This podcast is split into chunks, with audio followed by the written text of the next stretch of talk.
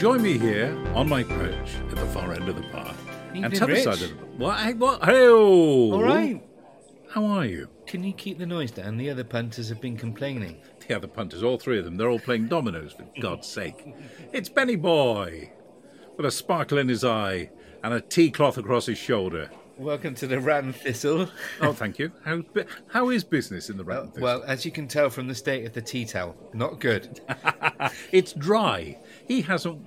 He hasn't washed a beer mug in a month. People keep coming in and saying, "Can I have a pint of ale in my pewter?" Did you ever ever have uh, a pewter mug behind a bar in any pub ever? No, I served people who had the pewter mug behind Yeah. the bar, and when they'd come in, you'd say, "Evening, Charlie." Well, I mean, I wouldn't. I'd say, "All right, Charlie," because I'm from the West Country, not As opposed to Lancashire somewhere. generic York, nor- North. Generic northerner. I am the generic northerner with the pewter mug. Yeah. Um, so, and then they'd have their pint of Bass, Yeah. and then uh, another pint of Bass, Yeah. and then they'd have their third pint of Bass. At which point they'd be ordering um, the pickled egg and a bag of plain crisps. And they proceed to put the plain, uh, the pickled egg in the plain crisps, and I bet they bloody voted Brexit as well. Uh, in my, uh, uh, I was, I, somebody asked me about um, working in the pub the other day because I did very. Uh, I, I can't remember how long I was there, but let's say I was there for a year. right. Uh, it was an extra job. On t- I only ever ever had one proper job in my life. I was a civil servant for five minutes, and then they found me out and kicked me, Yeah. and quite rightly so. Um, uh, but whilst I Oh was God! Hold on a minute. What? Let's just rewind, right? I, know- I, you've told me before about being a civil servant, but we've never really examined it. So here we go. Now is the time, right? You were a civil servant. Were you a spy? Well, now I can't tell you that because I signed the Official Secrets Act.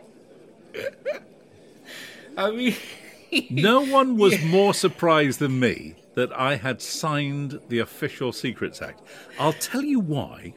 go on then. Because when I joined the civil service, I had to get a job. Uh, I just left a band. Right. I thought I was going to be a rock star. That didn't Artistic, actually um, happen. Artistic differences. Um, uh, yes, they didn't need me. Yeah. Um, what were you, the singer? Were you? well, trumpet player.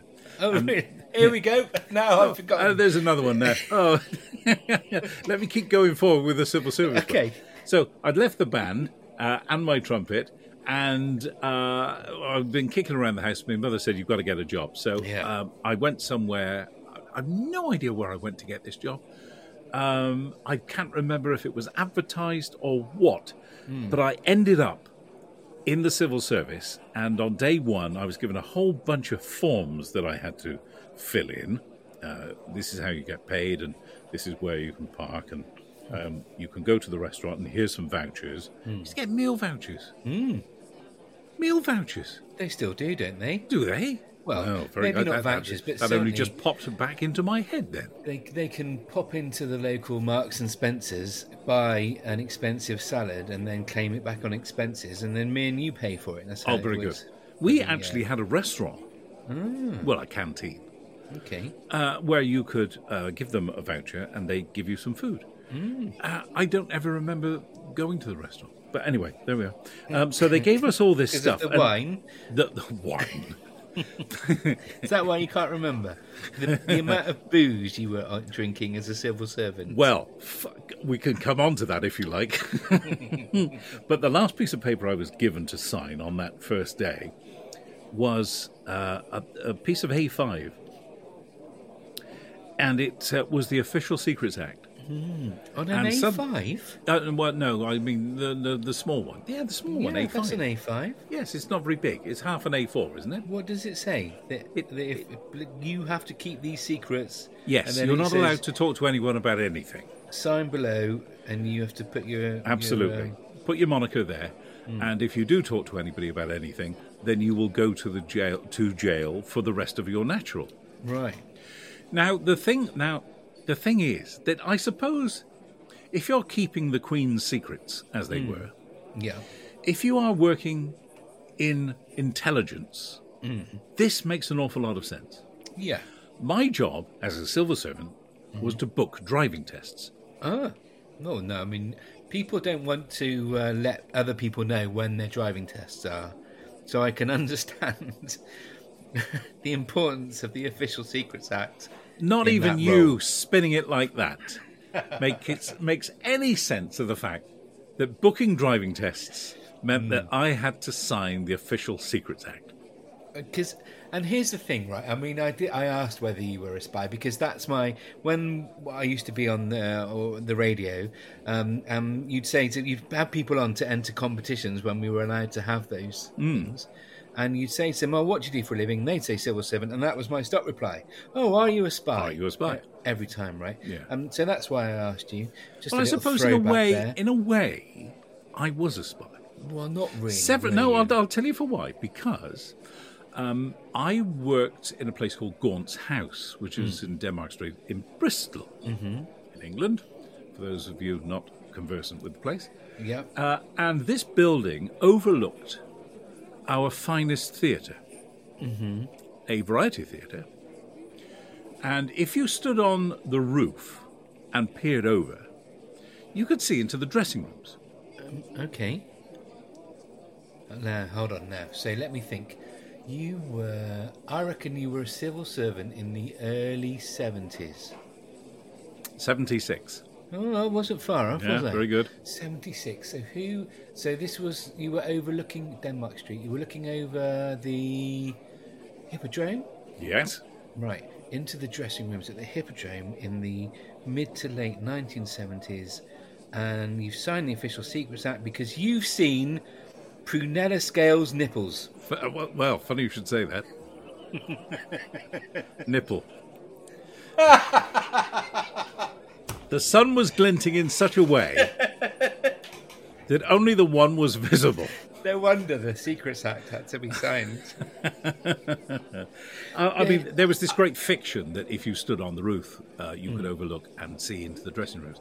Uh, I think, I think I remember going up uh, with some other guys, and obviously you couldn't see into any dressing rooms at all. I mean, it was just a complete fiction. But it was a great thing to tell someone on their first day. And incidentally, we can always go up on the roof and look into the dressing rooms of the showgirls in the theatre next door, which was rubbish. Just make sure you take the sky hooks.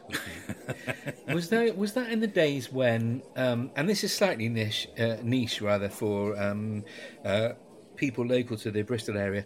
But was that in the days when the Hippodrome Dome used to open to yes, the elements? It, it's uh, uh, it, the the theatre has uh, a dome. If you sit in the auditorium, if you sit in the stalls, you look up. It's got a domed roof. It's a beautiful thing, isn't it? Does go backwards. As far as I know, it still does. I mean, I've Oh, been I've been in that theatre when the dome has been retracted. I have, Uh, it may well be it's all rusted up now these days, but um, uh, we had a very very hot uh, summer, and theatres can get a bit hot Mm. and tasty during the summer months, and they pulled the dome. They never had the dome open during a performance, but they would open it during the day and then they'd close it. Yeah, Um, the the day that we were in there, the evening that we were in there, they'd had it open during the course of the day, Hmm. and they closed it up for the evening performance, but there were still pigeons in the auditorium. Ah.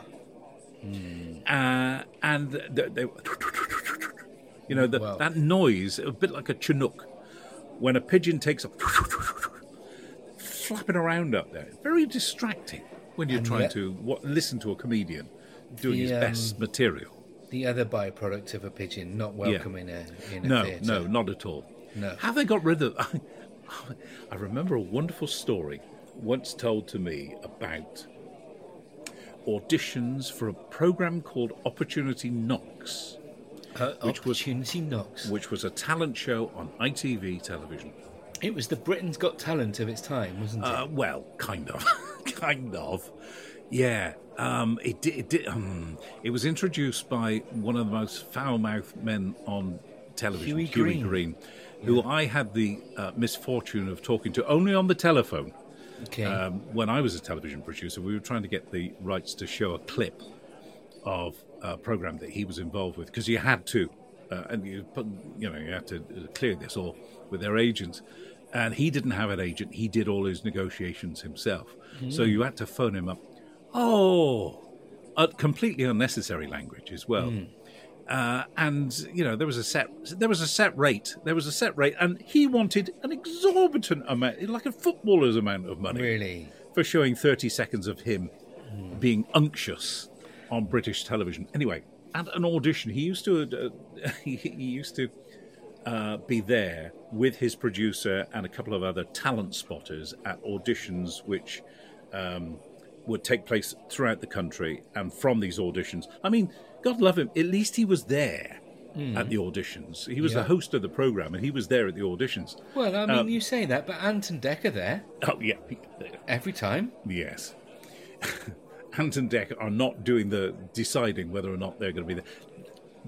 If you look at X Factor, if you look at uh, those kinds of Britain's Got Talent kind of a show, they're a million miles away from from uh, the. Uh, it was kind of like a shared version of uh, Britain's Got Talent in those days. Um, so I was trying to be. This is just after, or maybe while I was still being a civil servant, actually because I left the civil service to become a Butlins Redcoat because I thought I wanted to be a comedian. Yeah. How did that go? Well, they're not laughing now, as Bob Monkhouse famously said. I, I told them I wanted to be a comedian. Well, they're not laughing now. I got sent along um, to an audition by a, a, a, an agent. He said, "Look, I think you're very good. Go along and do your impressions and all that rubbish that you do, and see if you can get yourself on Opportunity Knocks. Go to this theatre in London." Right. uh, and, um, uh, and and do an audition. So off I went to London. Went into and there were a few people around at the audition, uh, singers, dancers, whatever. There was usually a contortionist, a 16-year-old girl who would bend herself into pretzel shapes. Yeah. When I arrived, so you you fill in the form, no official secrets. eh? You fill in the form, uh, and then you wait your turn until you're called.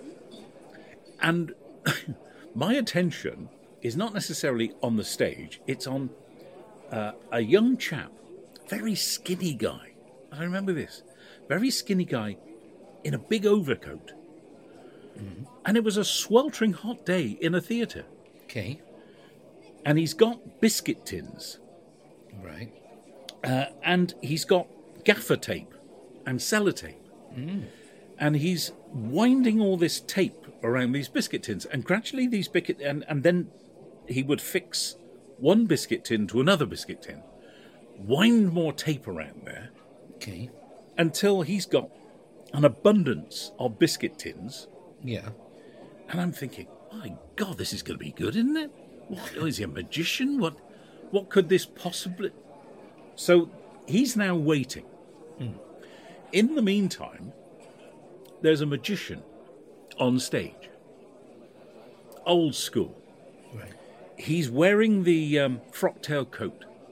Okay. He's got the white bow tie and everything. He's got Yeah. an assistant. He's got white gloves on. I remember that white gloves. And he's um, producing fire from a plate. You know, they, they take the top off and it's all on fire. And then they put the top back on, take it off, and there's a dove. Mm. And he, his act is all about birds. And one of these birds, once he'd produced it, flew off into the auditorium. Yeah. And we're all kind of looking up there for this dove. In the meantime, Matey Boy and his biscuit tins has been called.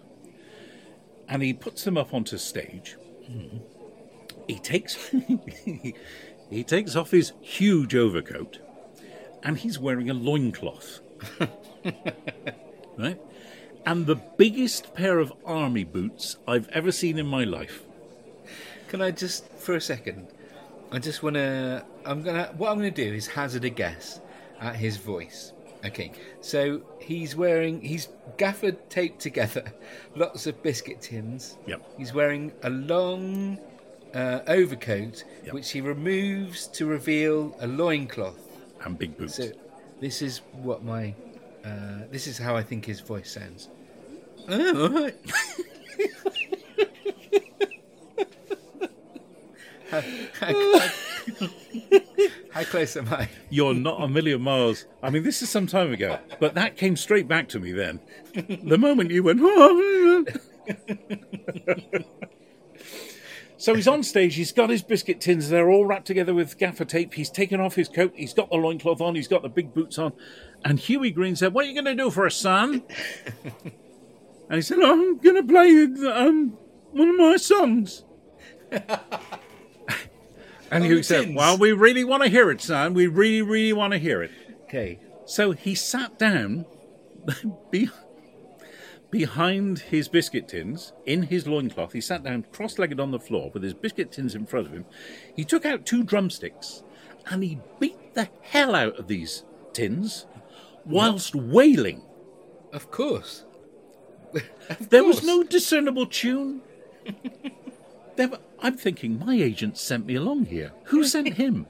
There was no rhyme or reason as to why that man should be on stage.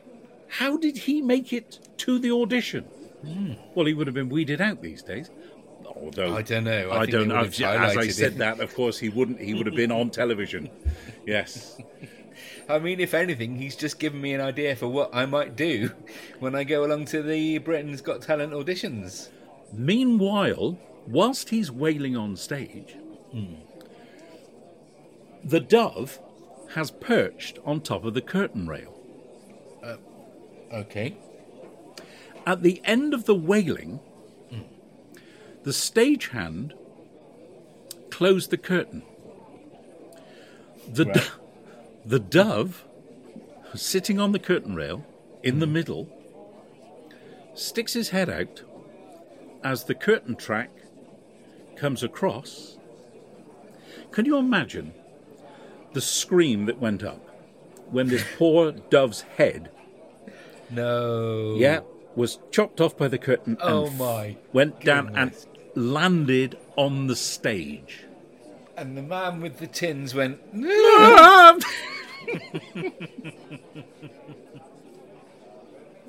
no. yes. What did Hughie say? Well, we really want to see those doves. Preferably in one piece.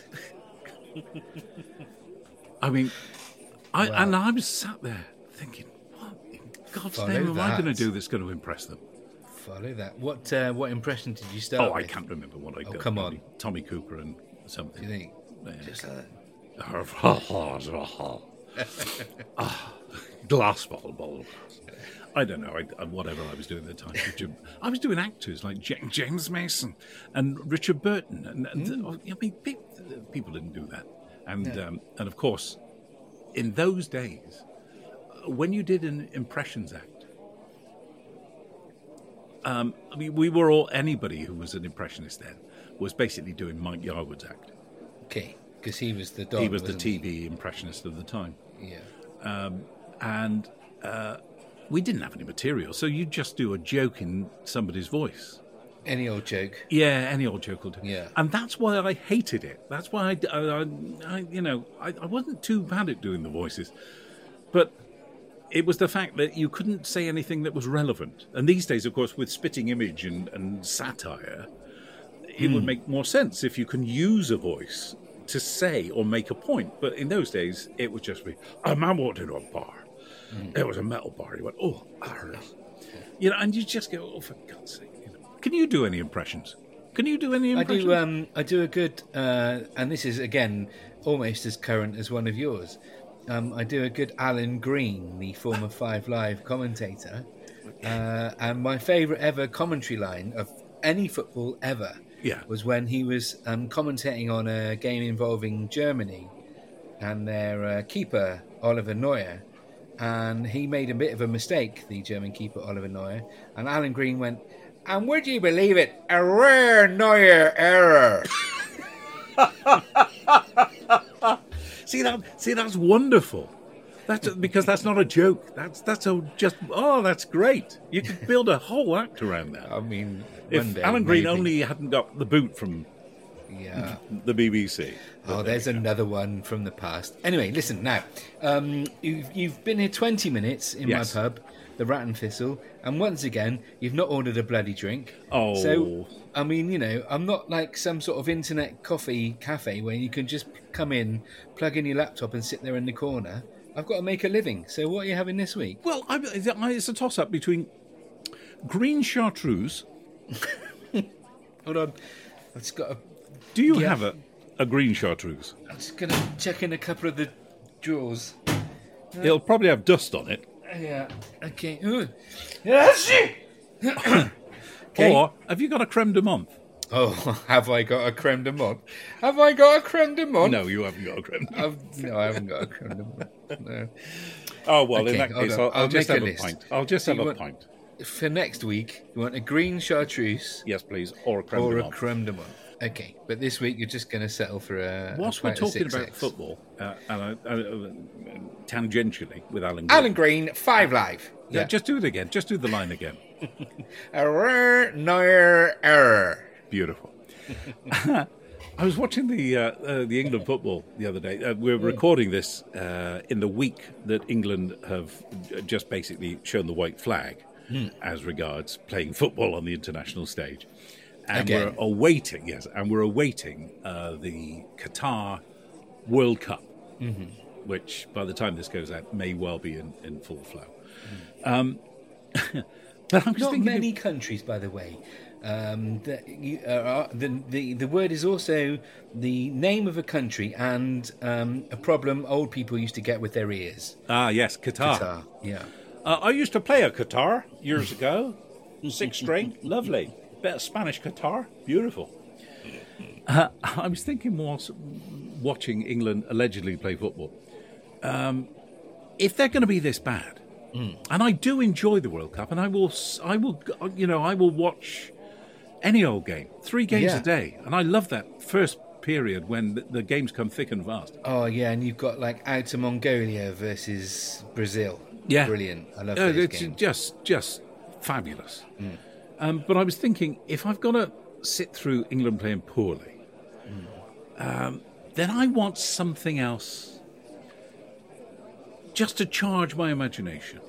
Okay. So I, I had a look in uh, old football book that I've got, um, great football stories, and there was one, just a, a, a mention of the 1930 World Cup, where a member of the USA team went down injured after a challenge. Okay. And in those days, it would have been a, a clot hopping challenge. Hmm, they would yeah. sent him down, and he stayed there. He was hmm. lying prone on the pitch. you knew they were really hurt in those days, Yeah. didn't you? If they stayed down, yeah, they weren't. There wasn't so much play acting. So the American physio jogs on mm-hmm. um, with his bag in hand. En route to the player who's on the other side of the field, he drops his bag. Right. He bends down to pick his bag up, picks it up, gets three or four steps further on, collapses. So now you've got a player down, and the physio's down as well. Hmm. And it turned out that the physio had run onto the pitch, and in his bag there was a bottle of chloroform. Oh, So when it went down, it had smashed, yeah. the fumes had gone up, and of course he he was overwhelmed. Two steps further, whap, he Down goes down. Face plant. Indeed, Mm-hmm. and that's why he had passed out. They Mm. only discovered this later. However, Right. having read this, I thought it was a great story. What a lovely story! I can't wait to tell Benny Boy that story. Mm. I mean, it is a good story, isn't it? Yeah, I like that story. I'm giving it six and a half out of ten. All right. Okay. Well, let me let me um, let me tell you something about chloroform. Yeah. You know all those movies where gangsters come up behind you, and uh, on a hanky they've got some chloroform, and they put it over you, and immediately You're out. You're out. you're out cold. Yeah. Doesn't happen like that. No. It doesn't. Chloroform acts quite slowly. It could take five or ten minutes. And in the movies, it's never five or ten minutes. You wouldn't want to see somebody struggling on screen for five or ten minutes. No. removes the jeopardy as well, doesn't Would- it? I mean, absolutely. yeah.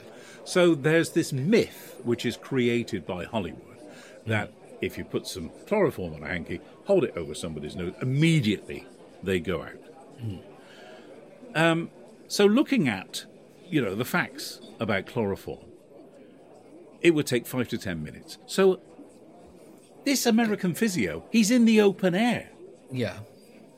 Even if there's a bottle of chloroform in his bag, which presumably is closed, for the fumes to get out and um, into his system and cause him to go down so quickly, I mean, that must be the world's strongest, most powerful chloroform. Yeah. So I'm not sure that I buy that story.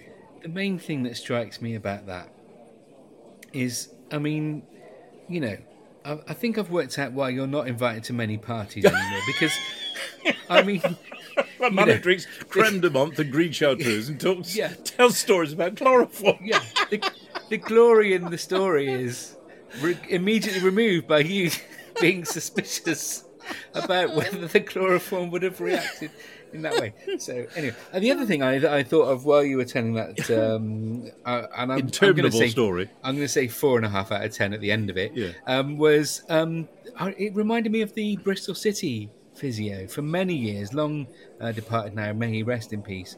Always wore shorts.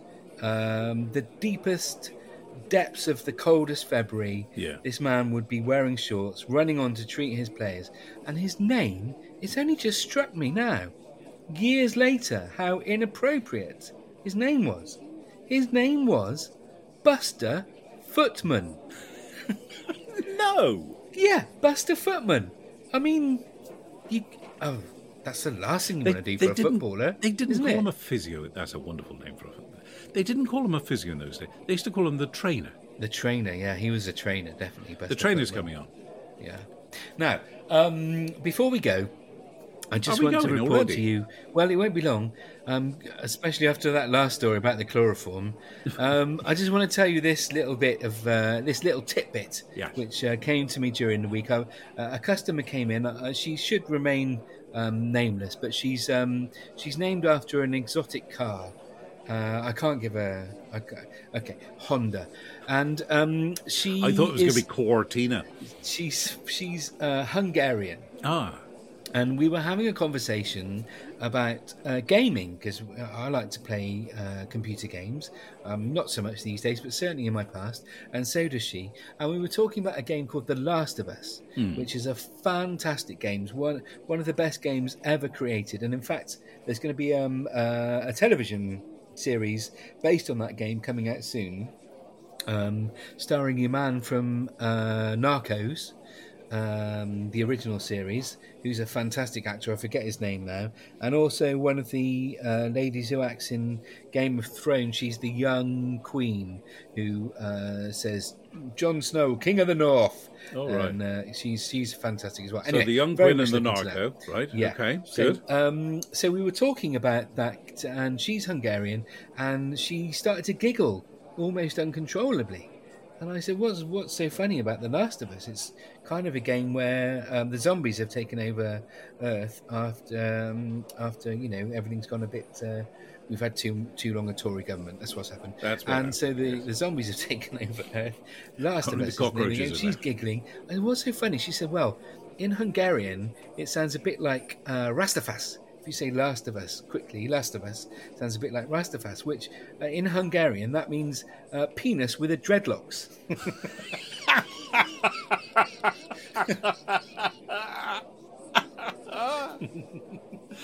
Which is a Oh. wonderful mental image, isn't it? Deary me. So uh, anyway, bless you, Honda. Thanks Yeah, for that. well, indeed. Do you know? I don't think I can top that.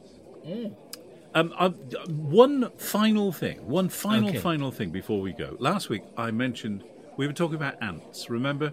And Mm-hmm. we, we strayed into a conversation about Joan Collins.